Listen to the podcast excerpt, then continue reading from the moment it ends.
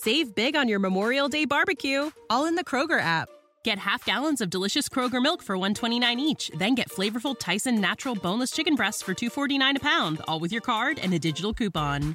Shop these deals at your local Kroger today, or tap the screen now to download the Kroger app to save big today.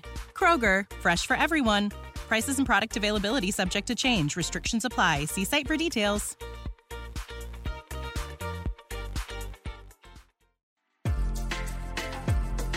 Hey y'all, it's Alante, and you're listening to Black and in Grad School, the podcast that helps women and people of color like you excel in this journey.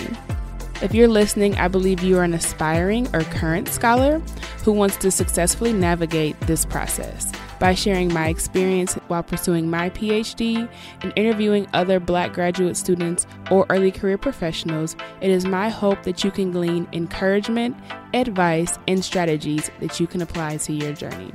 Thanks for listening.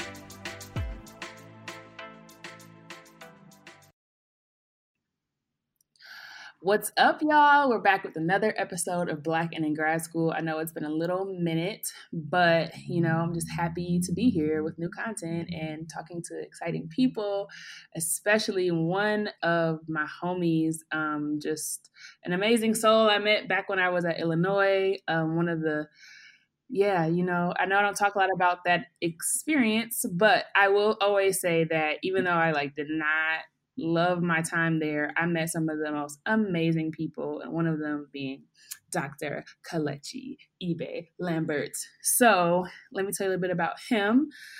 Uh, Doctor Ibe-Lamberts is a tenure track assistant professor in community health at State University of New York, Cortland. He received all his degrees from the University of Illinois at Urbana-Champaign, and he completed his po- oops, excuse me, he completed his postdoctoral training at the University of Florida. Doctor Ibe-Lambert's research interests are health disparities, health behaviors, outcomes among culturally diverse communities, specifically transnational Black immigrants. He is also the host of a podcast called My Black Is Transnational. Kelechi, thank you so much for joining. Yo, I've never had anyone introduce me to a to anything like that, of that nature. So first of all, it is my pleasure to be here, homie. Um, just, just. Honored to be on the show. Um, thank you for having me. Glad to absolutely. be here. Yeah, absolutely. I really have been excited to have you on the show for like legit over a year now. So I'm just so happy that we're able to chat and talk about your experience, because I mean, the first thing I want to just point out is, can you let the people know how old you were when you finished your P H D? um, I mean, yeah. So I was, uh, I completed my P H D when I, I think I had just I was about to turn twenty-six. I was twenty-six uh, when I completed my P H D uh, at the University of Illinois at, at Urbana-Champaign. Yo, beastie, beastie. Just, I just want to encourage you, you know, just let's take a moment to just think about that. Even if you are over twenty-five, like myself, that age is no limitation, right? Like, you don't meet someone every day who gets their P H D that young. It's the same breath if you are on the other end or a person of a certain age. But I just feel like that lets you know Kelechi was always about his business. And of course, now we have to know the story as to how you got through and to this point to have a P H D by twenty-five. Because that's so it was um, it was a journey. I'm gonna I'm gonna be real honest, and, and I know I'm not gonna get too spiritual, but I definitely believe that me being here, it may sound cliche, but it's nothing but the grace of God. And and, yeah. and I say that because um, you know, and we'll probably talk about this towards the end, but I, I say that because it really was more about the community that I created that got mm-hmm. me through it, um, that really helped me persevere and added a supplemented uh the energy that I had to persist. Because once I, what I realized at a very late stage of the game, and I'm gonna call it the game called grad school, is is that it's exactly more so about politics than anything else. Um, you know, I started my whole, if you don't, you know, I'll go really quickly into just my background. It's like, I started my whole, like most um, young people, a person of color, I came in with aspirations to to get into med school, right? I'm born in Nigeria, got here when I was young, grew up in Chicago, got to University of Illinois, and like any African, told you can be only a couple of things. You can be a doctor, lawyer, or a failure, right? Like, so you got to do all those got to pick one. And I came in with the with the hopes of trying to get into med school. Took a couple, you know, majors, realized this ain't for me, decided to go, you know, into, you know, public health, figured at some point, hey, we gonna try to finesse our way through into medical school still, right? And um, senior year came by, I was like, okay, I got to get into grad school, right? Because this med school dream is looking real, real shaky. And maybe I can get to med school, you know, but I get my master's first and that make me look a better mm-hmm. candidate and all that. So mind you, at this stage of my I'm sorry? What made you think that you weren't an eligible candidate fresh out of undergrad? Well, I mean, I just had a really, really bad, you know, my grades didn't necessarily fit the requirements, right? And I was advised um, by my advisors, not necessarily my mentors, but I was I was told by my advisors that, you know, you got to have a certain, you got to fulfill a certain criteria, G P A, hours, and volunteer. And I didn't do none of that, right? Because I was struggling just trying to get through a, a M C B major, which is my mm-hmm. um, molecular, cellular, and biology. Um, and it was a struggle. So once I got into my public health major, community health major, um, things were looking good. But at that point, I felt like I was a little bit behind. And I just figured, you know, maybe if I get my my master's, I'll get my grade, my G P A, and I'll be able to have more time to get my, you know, my whole, I'll get myself together and be able to be more of a robust, a robust candidate for the entire application process, right? Mm-hmm. Mm-hmm. So, you know, I fast forward, I apply, take the G R E, apply to get my master's, and I didn't get in, did not get in, right? And did not get into grad school, University of Illinois. And I was like, wow, bro, like I am screwed. So I'm thinking like, I don't know what I'm going to do um, because I really thought I was a shoo-in and if something was just off. Now, again, this is where I really, I really encourage people, you know, even if you are in grad school or you're pursuing grad school, whatever, no is not just, don't just take no, right? You got to realize that it's not just about you and your intelligence or your, you know, your abilities. There's a lot more that goes into getting into grad school than that.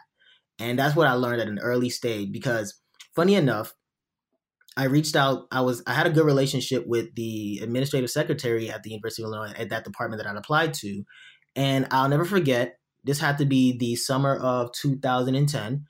I was, uh, I was a director for a, a summer day camp at Douglas Park, and I remember getting a call from uh, from her. I'm not gonna say her name because she didn't. Right. But, um, but I ended up getting a call, and she was like, "Kelechi, I'm gonna tell you this real quick. You need to petition your rejection letter because I see all these white kids getting into school with worse stuff than you, and you not getting in, and that's a problem. So I need you to appeal right now." And I was like, "Say word." Say less. Wow. Like I'm on it, right? So I appealed it, and I tell you, like it was probably like two days before my birthday, or, or like a week before my birthday, but like a like a couple days before, I got a letter from the university saying I got in. Mm. I was like, wow, like it's just like that, and that's why any new incoming grad student, especially students of color, I always encourage them: make sure you make good relationships with your administrative assistants, administ- lead administrators, your secretary, whatever title you they have in that position. Build relationships because they be looking out and they're the ones that process the information. They know what goes in and out that department. And if not for her, man, I wouldn't be here. So I always, even every year, I always try to send her an email and just show her how grateful I am because those are the people that really make a difference and you don't talk about, you know? So that's how I got into grad school. And from then on, you know, going through the master's program. And then, you know, I did that and I, you know, was still kind of like treating it like undergrad of sorts because I just didn't have the proper guidance until about my second year, which is when we were finishing up where I started to really learn that, oh, like I can't treat this like undergrad because it's more specified and it's more so about looking at these professors as human beings, like that are very, very fallible. They make a lot of mistakes and they are very, very shady sometimes and things of that nature. So I started to look at things a little bit differently with a different lens. And um, then as I would finish my thesis, talking to my advisor at the time, you know, I realized, okay, you know what? I actually do want to pursue my PhD because I actually like the topic that I'm interested in. And I want to be able to take it to the next level. And this, you know, I'll just pursue my M D, PhD. again, the M D stuff was never going away, right? So um, I was still like, yeah, I'm just going to get my PhD and I'm going to do the M D, PhD, and I'm going to get it. I'm, now I'm going to get this money and I'm going to have these two titles and I'm not going to give up. So what made me actually let go of that M D dream was when I actually met, um, you know, my wife. At the time, she wasn't my wife, but I was looking for her and I, and I, got connected with her through a mutual friend. And the intention was to try and get someone who would kind of hook me up and kind of show me the ropes as far as how to get into med school. That was the whole purpose of me meeting this lady. And lo and behold, having a conversation with her, she was like, you know, so she asked me, she just said like, okay, so what do you want to do with just M D? And I'm like, you know, I'm going to do my research. I'm going to publish. I'm going to do that. And then I'm going to go get this M D. And then I'll do residency for like, you know, whatever year is necessary, practice for like five years, and then go back to the PhD. And she looked at me like I had to be one of the dumbest individuals she's ever met in her entire life. Because she was like, so you're going to go and give up all that money, spend all that time, invest in going through the blood, sweat, and tears just to practice medicine for five years? You're going to be in so much debt? Like, it ain't going to make no sense. And I was like, huh, it makes a lot of sense. I don't even like medicine like that. I just wanted it for the access. Right. And I didn't want to be in a hospital that long. Like, so I started to really think about things practically because she was going through the process and finishing up med school. So she had firsthand experience as to what that feels like, not just look like, but what it feels like to go through it. And so that kind of made me realize like, look, I would rather invest my time into being the best researcher into a topic that I'm very passionate about, building communities with people that I that I like, right? Such as yourself. And, and, and, you know, when we were in Illinois, we had a really, really good, you know, community of scholars within our, you know, B G S A group. Yeah, and, yeah. you know, building with that. And, and so it just, it just made, started, things started to really click for me. And I think once I committed to the PhD program and let go of that pipe dream, I really took my research and we took off. Like me, developing my research agenda, which was a very novel one at that time. No one was really doing it. Had to really, you know, fight some battles with my with my uh, with my advisor, like most grad students who've probably been on your show have to talk about. Right. And right. um, you know, and really got through it, and and I got out. Like I just it just hit I just hit another gear, and everything just became very clear. So it was it was it was important to have conversations with different people about my. my path and what I wanted to do. And, and it was good to have people who were real with me and weren't just like, oh yeah, you can do it if you put your mind to it, and not really think about the realities of what comes with, even if you do get to that point, it's not about getting there right now. It's about staying there, right? So like getting, getting your degrees is cool. And, and, and all those things matter, but how do you sustain and maintain now that you've reached that plateau or reached that new level in your life? And that was kind of what that conversation with my wife kind of, Uh, led me to start thinking about that. It ain't about just getting an M D, PhD, but what am I going to do to maintain a happy life um, that's stress-free, uh, that that's that's that brings me joy and and content contentness contentment, I should say. Mm-hmm. Um, and yeah, so that I don't want to get too long-winded, but I, I think that's pretty much what the journey looked like as far as a snapshot. Gotcha. So. Uh,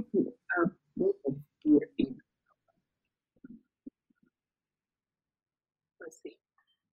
I really like the way you ended it because that's going to really uh, kind of push my my second question. You said you were looking for, uh, were you at the in the end you were looking for a career that provided, you know, contentment, contentment, and um, that's low stress. And I really want to know, is that really what you found in postdoc life? When you say postdoc, are we talking about like the actual process of being a postdoc or life after getting your doctorate? Life after your PhD. Okay, after, okay. After, yeah, actually. After, I, I, after your PhD was conferred. Yeah, I I will definitely say uh, I found it. And, and where I'm at, I'm fortunate enough to say that I found that level of peace, but it wasn't something that came immediately. Right. I I definitely had to go through the process of discernment and really learning what and what I liked and what I didn't like. Mm-hmm. Now, don't get me wrong, from from the from the onset, I've always told myself that I would rather be a better father, husband, friend, then I would be a better doctor. Mm-hmm. Just because ultimately when it's all said and done, I've always had the perspective that on my tombstone, it's not going to say how many publications, how many grants, how much money I, I accumulated in grants and all that, right? But it's really going to speak on the lives that I've touched, the people that I've met, the people who've impacted me, the people who love me and vice versa. So when I looked into what I wanted my career to be, I wanted my career to give me something that allowed me the flexibility to be able to have autonomy over my own path and pick the pace in which I want to move in that path. So I didn't want a, a, a, I didn't want to necessarily go into a, a career where it's super demanding and, and you know, publish and perish is part of the, is part of the game as far as being in academia, but sure. You can pick the speed in which you want to roll. And that's what I learned throughout my postdoc at the University of Florida. I learned, you know, after observing and, and, and watching my mentors and supervisor at the time, the type of life I really wanted to lead. And I saw that, you know, t- to achieve a certain amount of, uh, you know, uh, uh, I would say accomplishment or to get this certain level of pedigree that some professors have, you know, with, with the big titles and who are endowed and all those things, that's cool. But there's also that other part of your life where you see the sacrifice that is being made, right? Some there's, I'm not, there's some professors I'll say that, you know, go their whole lives and they don't have kids and they're not married or, you know, they have a high level of, you know, depression and anxiety. And, and it's something that I never expected when I, when I imagined what it's like to be a professor. Like I figured like, okay, if you're a doctor, yeah, that's going to come like, you know, because of the, what you see, right? You see people who are sick and, and going through pain and suffering. So you, I can imagine how that would translate, but never in academia. And so after observing that for a little bit, I realized, okay, like I love my research and I want to be in a space that allows me control of it and doesn't try to uh, push me away from it or try to change the direction in which I want to. So I'm not going to go to one of these universities that are, um, that doesn't allow for me to move at my own pace. Like I don't care about the money because I really believe that although being compensated is cool, I do believe that if you're good at what you do, the money will come. And that's just okay. How I always felt. So when I was on the market, I, you know, started applying for jobs and that was my, that was a lot of, a lot of the questions that I would ask them when they would interview me uh, was, you know, what are your mentorships like, but how do you, you know, what's your mentorship looking like for a person of color like me, underrepresented minority, mm-hmm. but two, like what does work-life balance look like for you all, right? How collegial are you all in your department, right? And like, you know, what is the most important thing for your department? What does success look like for your department overall? And that was a question that, you know, that's I interviewed at Boston University right before I got my job at, at SUNY Cortland. And I remember, you know, it had to be my best interview ever. Like, I, I mean, I prepped up. When I tell you I killed it, I killed it. You know, I'm to this day, they know it. I know it, like, whatever, right? You know what I'm saying? They know it. So, and I was a finalist. I remember it was so, you know, I got the, the email saying I didn't get the job. I almost, I almost cried. Like I, I was, I, I mean, I don't even think like breaking up with my girl at the time would have been any painful because it was just like, what? I gave my all. And it was so bad that the committee chair had called me and the search committee chair called me and had to explain like, yo, like, it's not you, you know, it was this, you know, politics and all these other things. And what I realized at the time, you know, was that when it comes down to academia, like there's certain things that people have to sacrifice that I just wasn't willing to give up. And I think I'm, I think they kind of saw that when when I interviewed with them that like I value, you know, my family and I value the the whole publish or perish game is not going to get to me because mm-hmm. ultimately, you know, when it's all said and done, I'm not trying to be in in the game. So as far as my whole goal is to open doors for younger students of color or people who I who identify with me um, and encourage them to start getting into academia and start pursuing their P H Ds and start doing more research. but I'm not trying to be in the game forever where I'm trying to dominate it. So if if when it's, if it, if it comes to the point where it's like, okay, look, man, you're not getting tenure. Okay, cool. Like, I'm about to go do something different. So I think that they can kind of sense that.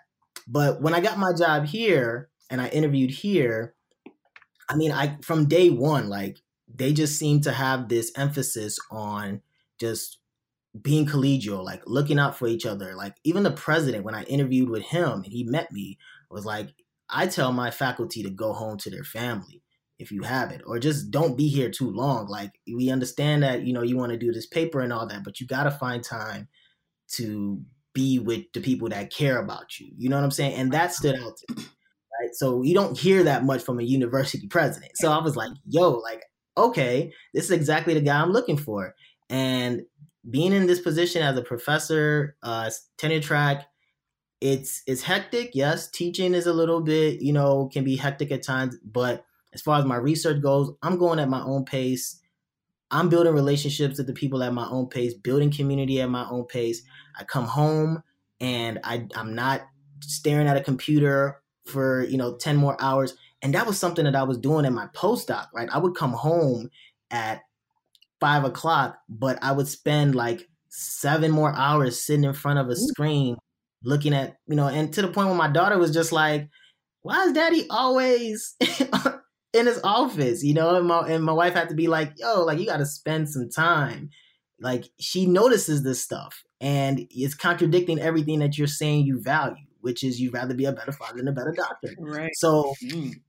so holding me accountable, you feel me what I'm saying? So like, it was it was good to have that that type of reminder. Um, and then from then on, even now, you know, when I come home, I put work away. If students email me, I catch you early in the morning, or this is the time. Anything else, it's above me now. So, um, so at this point, uh, life has been good. Long story short, I've been able to find balance because I have autonomy and I move at my own pace, and I've been able to still accomplish what I want without losing my soul. Ooh, that's beautiful. And I think that you really gave us like some insight into taking the time to to understand what's most important to you. It seems like you identified what you valued prior to going out and looking, like before you sought out a job, that way you can ask the right questions, excuse me, about, you know, what work-life balance was at the school, so you could figure out what place was the best fit for you. And also, um, I feel got to shout out to Wanda, Wanda for this like really great insight way back when you were yeah. considering the M D P H D and helping you put things into perspective, and just the power of sharing your plans with others to help, you know, um, troubleshoot and look at it.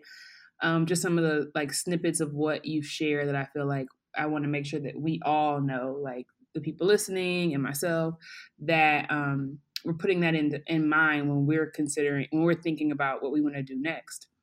Yeah. And the fact that like academia doesn't have to be this, um, you know, um, what the, what's the word I'm looking for? Like stone to the, like grindstone, like this like continuous, endless grind. Like there are places that exist grind, yeah. that that really do value work-life balance. And, you know, it's still a tenure track position. It's still a, kind of like has the trappings of what a lot of us aspire to do, um, without having, again, that pressure to be um, doing all the things all the time. And so my next question really is about like your experience in grad school and now post PhD as, you know, a Black man um, in America, and like, like in these spaces and on the work that you do, like how does all of that kind of, how do you manage or navigate all of that? And tell us like your perspective. It's very, it's very interesting. And a lot of the things that I will mention now are in retrospect. Mm-hmm, mm-hmm. Because a lot of the times I, I, if I go back and think about my experience, I mean, I was very, I was very conscious of certain things. I mean, I was surrounded with people who were, you know, weren't necessarily like-minded, but we had some really great conversations and everything. So, so in my time in grad school, you know, it didn't, it didn't dawn on me that there were so few of us. um, specifically Black men, mm-hmm. right? The graduate program that I was in. As a matter of fact, when I got into the PhD, actually my master's and my PhD, my master's, it was two of us. It was a three. It was three of us for the masters. I'm sorry, and we were all good friends. One of them, I'm still. I work very closely with now. We started a research thing together, but by the time I got to the PhD program, it was only about two. Okay. And then it ended up being. It ended up being. yeah, it ended up being two. Actually, it ended up being two. Two of us, and uh, the numbers were just so small. Who was the other student? Um. So it was me. Another, my other, it was my friend Dade. You probably never met him before. He was older, you know what I'm saying, non-traditional. Um, and then I'm talking about people in my cohort, right? Like in the entire department, there was probably like five total. like, yeah. uh, so it wasn't that many of us, but even me, as far as my whole cohort, it was just, it was essentially just two of us. And, um, yeah, we kind of, and then Dade and I, we started, if you look at any of the manuscripts I published and everything, like we ended up putting the transnational agenda. Uh, we built the research together. I kind of started it. And he was, we published a lot and everything, but that was my guy. That was my partner in research. Okay. Um, so, and that was, and then my other, my other friend, um, who ended up leaving, um, I think he's coming back now and finishing up, but he ended up dropping out, started a family, and then he came back and he's finished okay. up. So it wasn't that many of us, right? So ultimately, I wasn't thinking about it until like, like I said, the second year of my master's program is when things really started to hit. And I was just like, oh, wow, like all these things really are starting to factor into why, you know, I am, you know, moving at the pace that I'm moving. And I'll tell you, my my I had a, a class that I took. And I'm sure Kelsey, if when we talk off the air, Kelsey would tell you about this person as well. Uh, but this was a class that I took. And um, it was about it was about cultural competency, and it was all women. I was the only I was the only man, and I was the only Black man in that class. And it was taught by a, a, a, I would say she was I would say she's a Black woman. Just say she's a Black woman. One drop rule. And um, I'm just gonna say it. So so basically, I mean, that class was an experience because what I learned in that class was that not everybody looking out for you. And there was this this whole concept of uh, that was probably the worst class that I had as far as just grade, but as far as like interaction with a professor, right? It was just just cold-blooded treatment, and I can tell. And I'm I'm not even trying to say this to be shady, but like I can tell, like she was scarred from something that a Black man did to her, mm. and it just resonated and it reflected in how she interacted and treated me. Like it was weird. Like imagine going to talk to your professor about something that's going on with you and why, like, you know, okay, I asked you, like, I get, uh, let me, let me just start over. I give you an assignment about yourself, right? So let's say I say, Alante, write a paper about your auto, an autobiography of you and the first time you experienced, you know, the first time you experienced you were Black, the first time you you understood what homosexuality was or whatever, mm-hmm. right? And and I you write this paper and I look at you to your face, well, I grade I give you this grade and I write in the paper, this is not good enough. What? This is my life, sis. I'm like, what do you mean? I need more. Like, what do you mean? This is all I know. And I think for her, she didn't understand. Like, I feel like that happens a lot too. Like people want to, they like to evoke trauma. Exactly. And I'm like, sis, like, first of all, I, I, I wasn't born here. So I've always told them I'm not going to pretend to be something that I'm not, in a sense of I do empathize with the, the post-traumatic slave syndrome that Black people go through. But I'm not I can't sit here and tell you that I that I know all these things because I came in as an immigrant and my experience was different. Right. What you want me to tell you? Right. So she so we had that conversation. So that interaction was just the, the start. It was an ominous sign of of things to mm. come. And and it it got to the point where she went to tell my advisor about about this. And uh, my advisor had to sit me down. And I don't know I, what what is the rating in this show? I don't want to be too no, explicit. You can, if it's, you can um we either clear we either if it's an F bomb we clean it up, but besides that, you know. Okay, cool. So he had to sit me down and was like he was like, "Yo, Kels." He was like, Did you, he's like, did you smash? Like, what happened? Oh like, God. did y'all do something? And I was like, like, Doc, never. Like, well, why would I even, I don't even know shorty like that. Like, I don't even, obviously I'm being more informative now, right. but I'm like, I'm like, I don't even know her like that. Why would I even get to that point? He's like, well, I don't know, because she, uh, she came to me, you know, complaining about you and this, this, and he's like, but she seemed real scorned. And I was just like, what?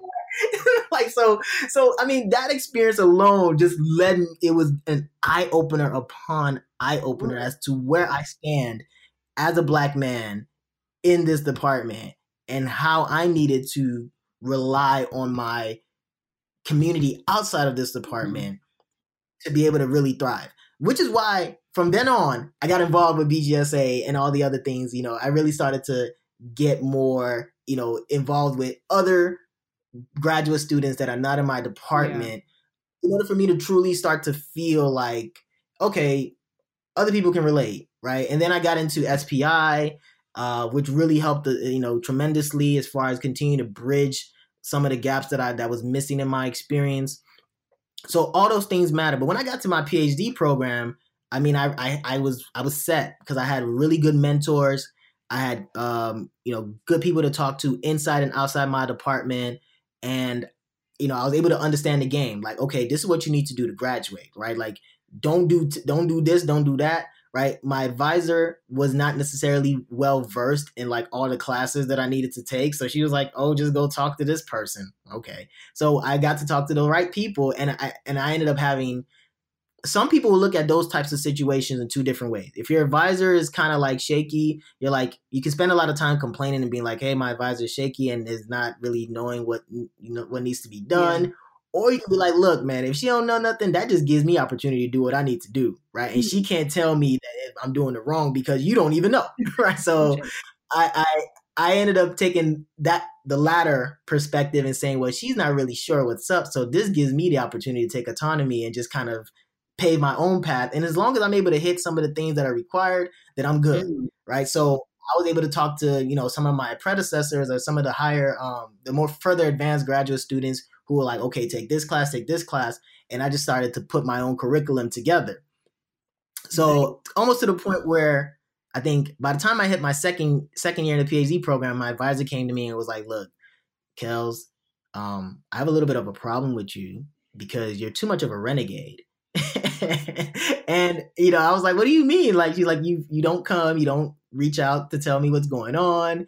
I, we don't see you in the lab, right? Like, because me as a young Black man, my whole goal was to just get out, right? Like, I wasn't worried about like, you know, trying to be involved in the lab and trying to assist with, you know, your projects to get manuscripts and all that. Like, I didn't, I wasn't really learning about that. I just was treating like any other type of institutional type of a setup where it's like, get in, get out, right, right. Pass the test, take the exams, get the grades, get out.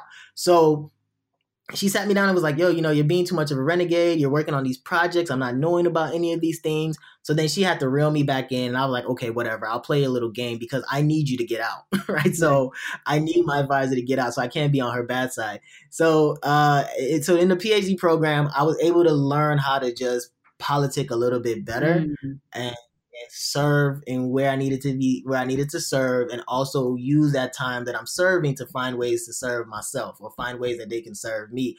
And um, I think that that worked out very well up until the end. Like I said, in the end, it reached a point where, you know, I knew I was going to get, I wanted to get out, and but I wanted to get out at a specific time because I had a plan to, um, I had a plan to, you know, To, I wanted to accomplish something during my graduation day, and I needed to get out. I needed to defend and have it ready by then. Um, I, and on my graduation day, I had proposed to my yeah. wife, um, and and yeah, you were there, right? So yeah, so, yeah. So and, and but it wouldn't happen because my my advisor was trying to like hold me back, and I was like, nah, like I need to go. So if you're gonna take your sweet time reaching out to the committee and all that, I can't do it, right? Like I need, I'm gonna do it myself. And so I ended up working on all that. That led to some conflict. Uh, she wasn't happy that I took took it upon myself. So that that was that. But anyway, we made up. We good now. Um, so the PhD experience, it, it, dividing those two chapters, the PhD experience, I was well prepared based off the experience for my master's. And I really was able to develop the skills to protect my interests, but also serve other people's interests, uh, which is the pure definition of politics. Right. And by by being able to do that, I was able to also build community build a network, be involved in different types of programs such as S P I, such as B G S A, and all these other things. And I promise you, like, that made the graduate experience as a Black man feel a lot more easier to, uh, I would say the word will be uh, process and just kind of accept. Okay. Um, I kind of have a question uh, about this politicking, right? Because I know it yeah. to be true, and I definitely think that it happens, but like, what after your after your advisor made that comment, what did you do differently to, you know, that you would call like politicking? Because I think sometimes we hear so, that word, but we don't really know what the actions are behind that. Yeah, I'll try my best to try to to give you just instances. Yeah. So for me, the going back to the whole na- narrative of being a Black man in grad school, right? The people in my lab, to be honest, I mean, they were people of color, they were Hispanics, but a lot of them, they were, they were, they were keeping to them. I wouldn't say keeping to themselves, but they were relating easier with themselves because they're from the city. They had similar backgrounds. They speak Spanish. A lot of them were international students. So it was easy for them to build relationships and relate with each other better than me, young Black man. And I was the only Black man in my lab. So, you know, for me, I was like, I ain't messing with these clowns. Like, I ain't, they ain't relating what, they don't even understand what my research is about. Like, they not, I'm out. Like, I'll see you when I see you. I'll come through when lab meetings are, but I ain't seeing y'all then. So that was kind of where, when she sat me down and had that conversation, I was like, okay, I still don't agree because you ain't done nothing for me. You ain't hitting me up asking me about, you know, trying to help or assist or whatever, right? You're not breaking this whole, pro- you're not really guiding me. Right? You're just kind of telling me what's up. And I guess you anticipated that I should already know what to do. Right. And I don't, because this is my first time going through right. this. So what I, what politicking looks like is saying, okay, look, this is what she wants me to do. Obviously she's insinuating through what she's mentioning that she'd like to see me around more. So then I'll start showing up and sitting down. Even if I don't want to be there for, I'll sit down and at least show face. Occasionally, come in, say hi, ask questions. What are you doing? What are you working on? How can I help?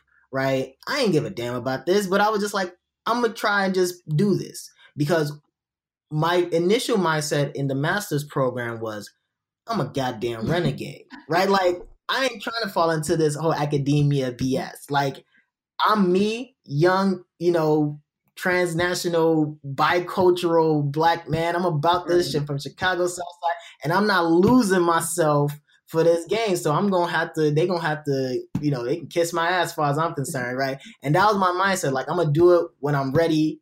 Like, they not gonna, you know, fool with me, whatever. And coming into the PhD program, now I was like, okay, that that attitude obviously is just not gonna take you nowhere because your life is in their hands, as far as graduating and defending mm-hmm. and all that. Right. So showing face, right? Asking them questions, and then trying to use that opportunity when you're interacting with them to say, hey, I'm working on this, right? Keeping my research agenda very vague, but trying to, to use that interaction to kind of gain some knowledge to at least create the idea that you're mentoring me in some way, shape, yeah. or form. Okay. So at least for her conscience, she felt like she was contributing to my growth. Whether it's true or not, that's only for, for that's up to her. That's the no. mystery.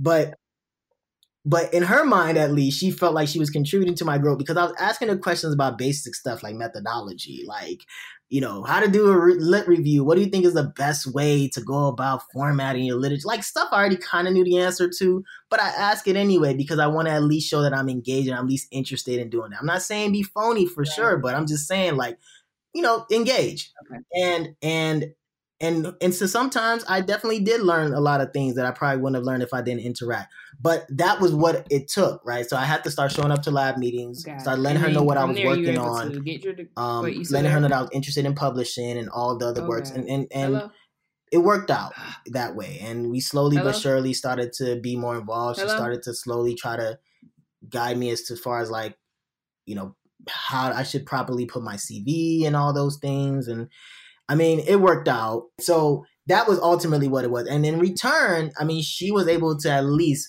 if not anything, ultimately facilitate my exit out. But in addition, right. she also helped as far as, like, you know, with my, when I had a manuscript I needed to publish and all these other things, she helped facilitate that.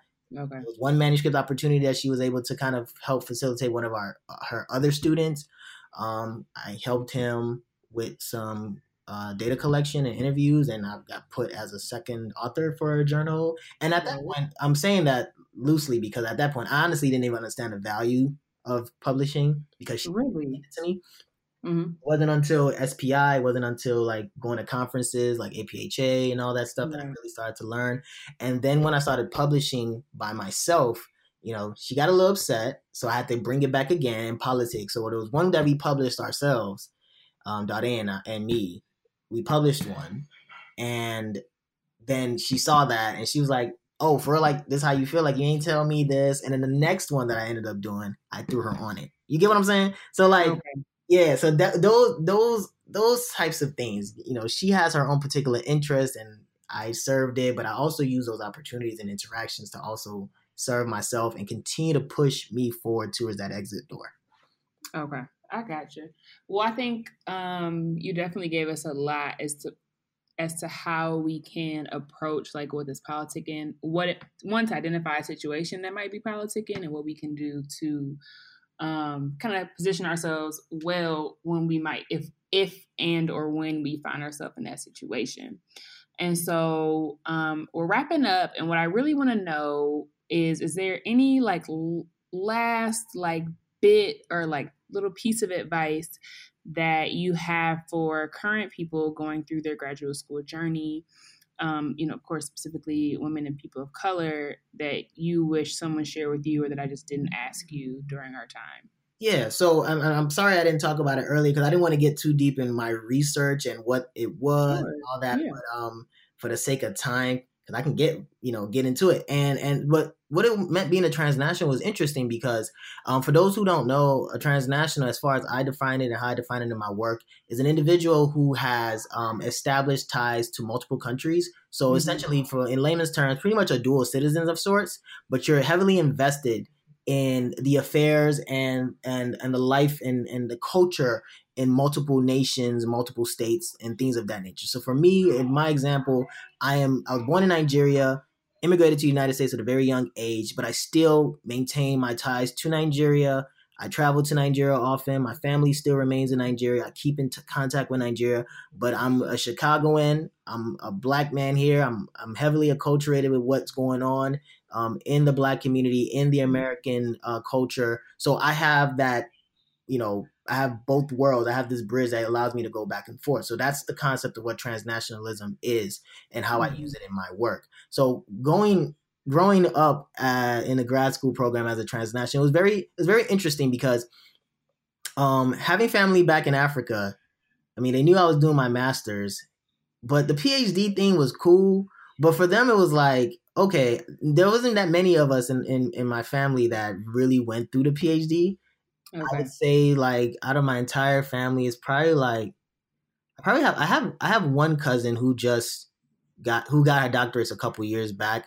Um, I have an auntie who had a PhD, but it's not that many of us PhDs. Like, okay. so there, there's not so so being able to talk to somebody about that process was not happening. My mom didn't go through, so she didn't know what I was talking about. Um, she just was like, I'm here to help you if you need to find people to interview. I, like that was all it was, you know what I'm saying? Yeah. Uh, so, but it was, it was interesting because for me, you know, in, you know, at the University of Illinois, I was very much so a social person. Yes. And I was like kind of the one who would like facilitate or be part of like get-togethers and interactions. And I was all about that life. Like I loved it.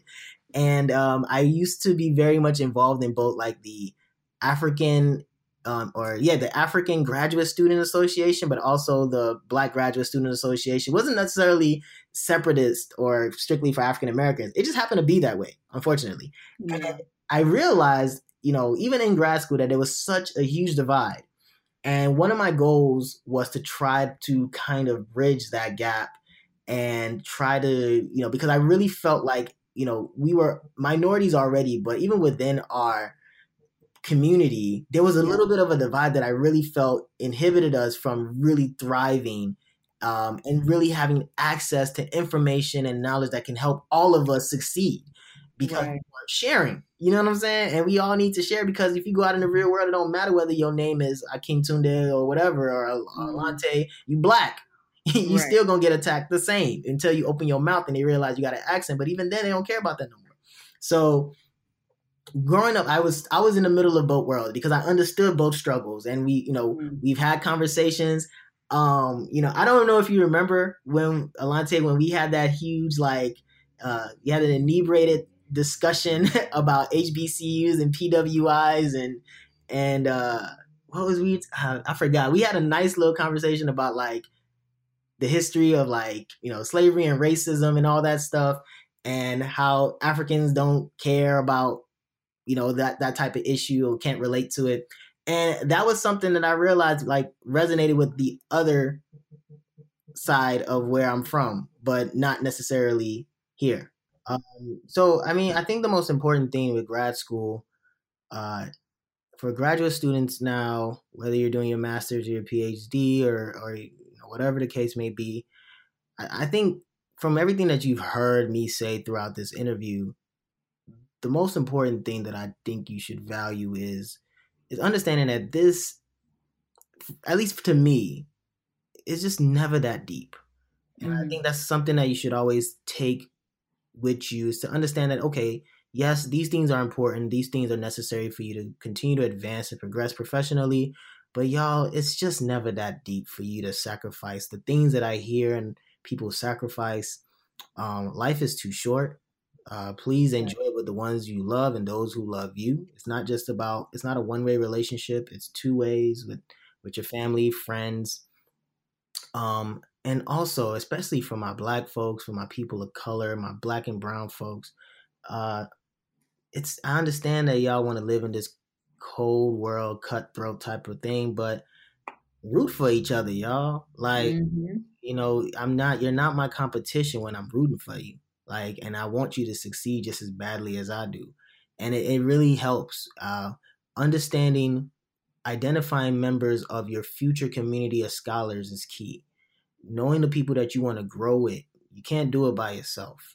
Right. So why don't you do it with the people you, that you want to enjoy spending your time with? It's not that you'll always work with people that you'll be spending your time with, but your core group of people, you have to identify who they are, because those, that's your team. I mean, if you, if it's not just something that relates to, to grad school, if you look at how successful people are, I mean, even look at, like, comedians, like people who are in, like, Saturday Night Live, like Adam Sandler, like every movie Adam Sandler's in, he has Rob Schneider in them. Like, like he mm-hmm. puts people on, right? And, and the other yeah. dudes from Kings of Queens and, and David Spade and Chris Rock, they were all on Saturday Night Live together, right? You know your cohort, you know the people that you with, and you keep them and you grow together and you succeed together. Everyone's eating.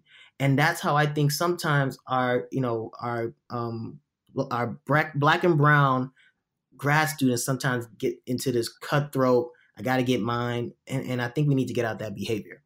Yeah. Community. Build collaborations, identify your, your community of scholars, and, and love yourself and spend time with, seek work-life balance. If that's, if that's what matters to you, find it. Self-care is not selfish. Take care of yourself. You're not good to anyone else if you're not good to yourself. It matters. Sometimes I always try to tell people that if you're, if you're not useful, then you're useless.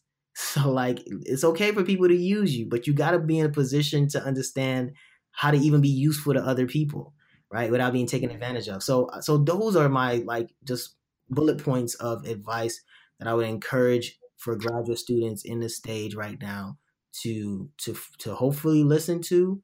Um, yeah. and, and I mean, my, I know you'll put it on the bio, but my contact information is there, and, and I'm mm-hmm. always here to help people. I believe that the most important indications of success is, um, it's mentoring and your network. You just got to do those two things. That matters. Mm-hmm. I'm always here to build. I'm always here to collaborate. I'm here to mentor. I'm also here to be, get mentored. and, yeah. and I'm always here to listen and help people out. So that's that's my advice. I'm not ashamed to be guided by someone who's going through the process, because ultimately you graduate students will be graduating and we will all be colleagues together. So that's right. I'm here to try to, you know, power, power and pose. I'm, I'm, I want y'all to succeed, and I'm looking forward to working with all of y'all in the future. That's so perfect. Kels, thank you so much for sharing that piece of advice. And what I before we get to the very last segment of our show, I want you to let me know um, a little bit more about My Black Is Transnational, what that podcast is about. I just listened to the episode, which I feel like you ended up touching on a bit of that, the divide between the African and African-American community. Um, but let us know a little bit more about it and where we can listen and all that info. So yeah, I started a podcast in November called, and it was something that I've, that I've been long dreaming about and wanting to work on, called My Black Is Transnational. And essentially it's like, I take my life experience, I take my research, and I break it down in layman's terms. I try my best to use it as a forum to educate people, uh, specifically mm-hmm. Black people who may not truly understand what the concept is. But I, my, my goal is to try to help Black people reconnect back, not just on some Marvis, uh, Marcus Garvey type stuff, but really understand that there's more to your Blackness than what you see and experience in America. That you have people in an, an entire continent who are looking to what you do and and and want to connect with you some way, shape, or form, but they just we just don't understand each other. And mm-hmm. trying to bridge that gap between, you know, um, African Americans and and Black immigrants um, by explaining to them what it's like being in between.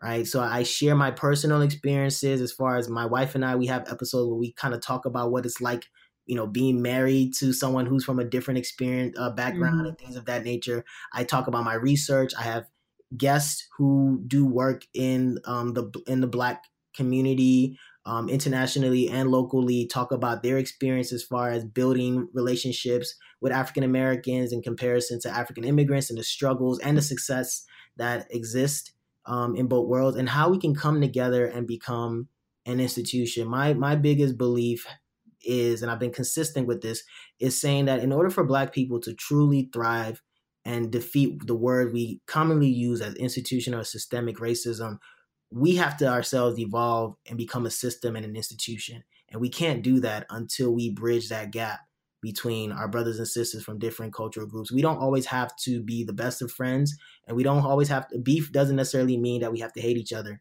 Right. We can disagree. Right. We can disagree, but not be disrespectful. So we have to bridge that gap and come together and, and support each other in us in order for us to truly become that institution. So that's my goal through this podcast, is to just talk daily using regular layman words, um, to just have and provoke conversations and discussions between yeah. people from both parties.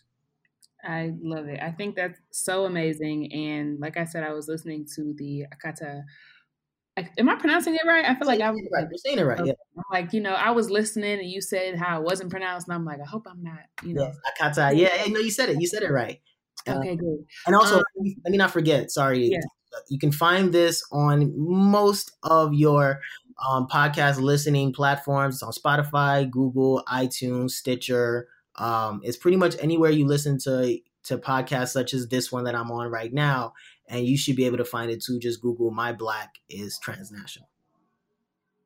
Perfect. Perfect. Thank you. So yes, I like I said, I listened in on the Akata episode because it's so funny. I feel like we ended up having a lot of those conversations even when we were in grad school. I right. feel like it would be much more knowledgeable now um, than what we were having. We was twenty-four. I was freaking twenty-four. So that means you was, what, twenty-two, twenty-three? Right. You know? um, and so...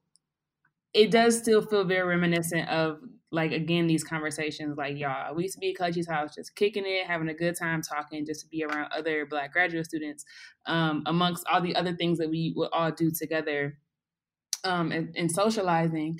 But I really love, like, the conversational component. And it just feels like you're really just, like, being able to get educated, but, like, in a kind of fun and chill way. So I definitely, definitely recommend, if that is something you're interested in, or you notice, like, there's this, like, gap between the African and African-American community. I feel like um, Kels, you really stand in the middle as a, as a really um, solid, informed intermediate, and it's necessary, right, to to help create a, a better bridge between the two. And really, my experience with you and relationship with, you know, like Marilyn and yeah. Miata really helped me, because I didn't have a lot of African friends prior to coming to Illinois, and I really wasn't aware of what it was I was missing. And so, you know, you all really enriched my life, even past, you know, my time there. So huh, just so great to have you on, Kel. With that, we got like seven minutes left. Please tell me what your lesson from the trap is. Lesson from the Trap is a song called Closer to My Dreams by Drake. Old Drake. Old, old Drake. Um, so yeah, the song is, as I mentioned, is called uh it's called Closer to My Dreams by Drake. And this is like the old Drake before he this is like Degrassi Drake. This is like Heartbreak Drake. Yeah, no, no, no. Even before Heartbreak Drake. This was like Aubrey Graham. I'm thinking of calling myself Drake, right? So I um when he was still using the word drizzy. Okay, so so it's called Closer to My Dreams. It's from his mixtape. Um, I believe it was called Comeback Season. It was either Comeback Season or Room for Room for Improvement. It's really old, but that's how far back I go as far as being Drake. But it was a very important song. As I mentioned, you know, that time I uh, that time where I was trying to figure out whether I'm going to get into grad school, where I got rejected, and I wasn't sure like what I was gonna do, and I was working at, I don't know if you remember that store Game Day that used to be on sixth and Wright. That's a, at Illinois, where they sold all like the jerseys and stuff. I don't know if you remember that. No, I remember yeah, that. Yeah, yeah. All right.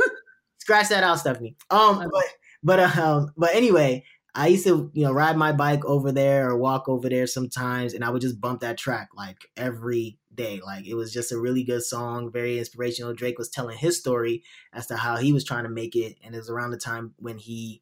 Um, I think just, just, just got in contact with Lil Wayne, and, and okay. it, it took off. So, so it, it kind of resonated with me. It's, it's just a really good vibe song. Obviously, it's, it's samples from, um, is it Japel? I always say Japel or Gopel. You know the oh Guapole.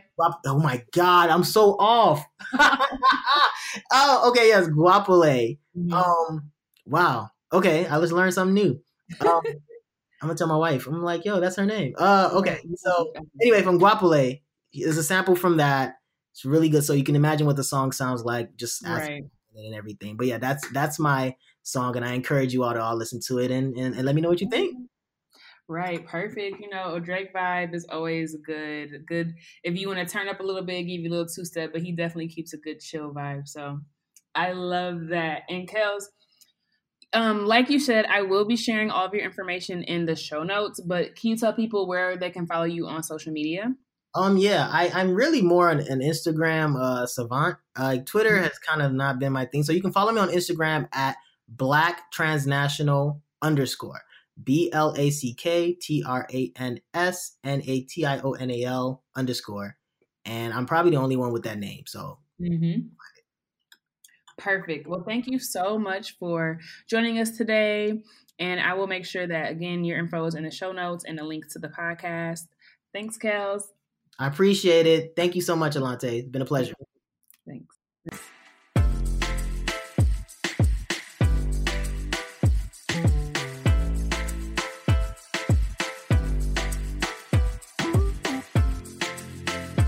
Thanks again for listening to this episode of Black and in Grad School. For more content to help you on your grad school journey, check out black in grad school dot com. That's B L K I N grad school dot com. Love this episode? Head over to Apple Podcasts to subscribe, rate, and leave a review. It's very much appreciated. Until next time.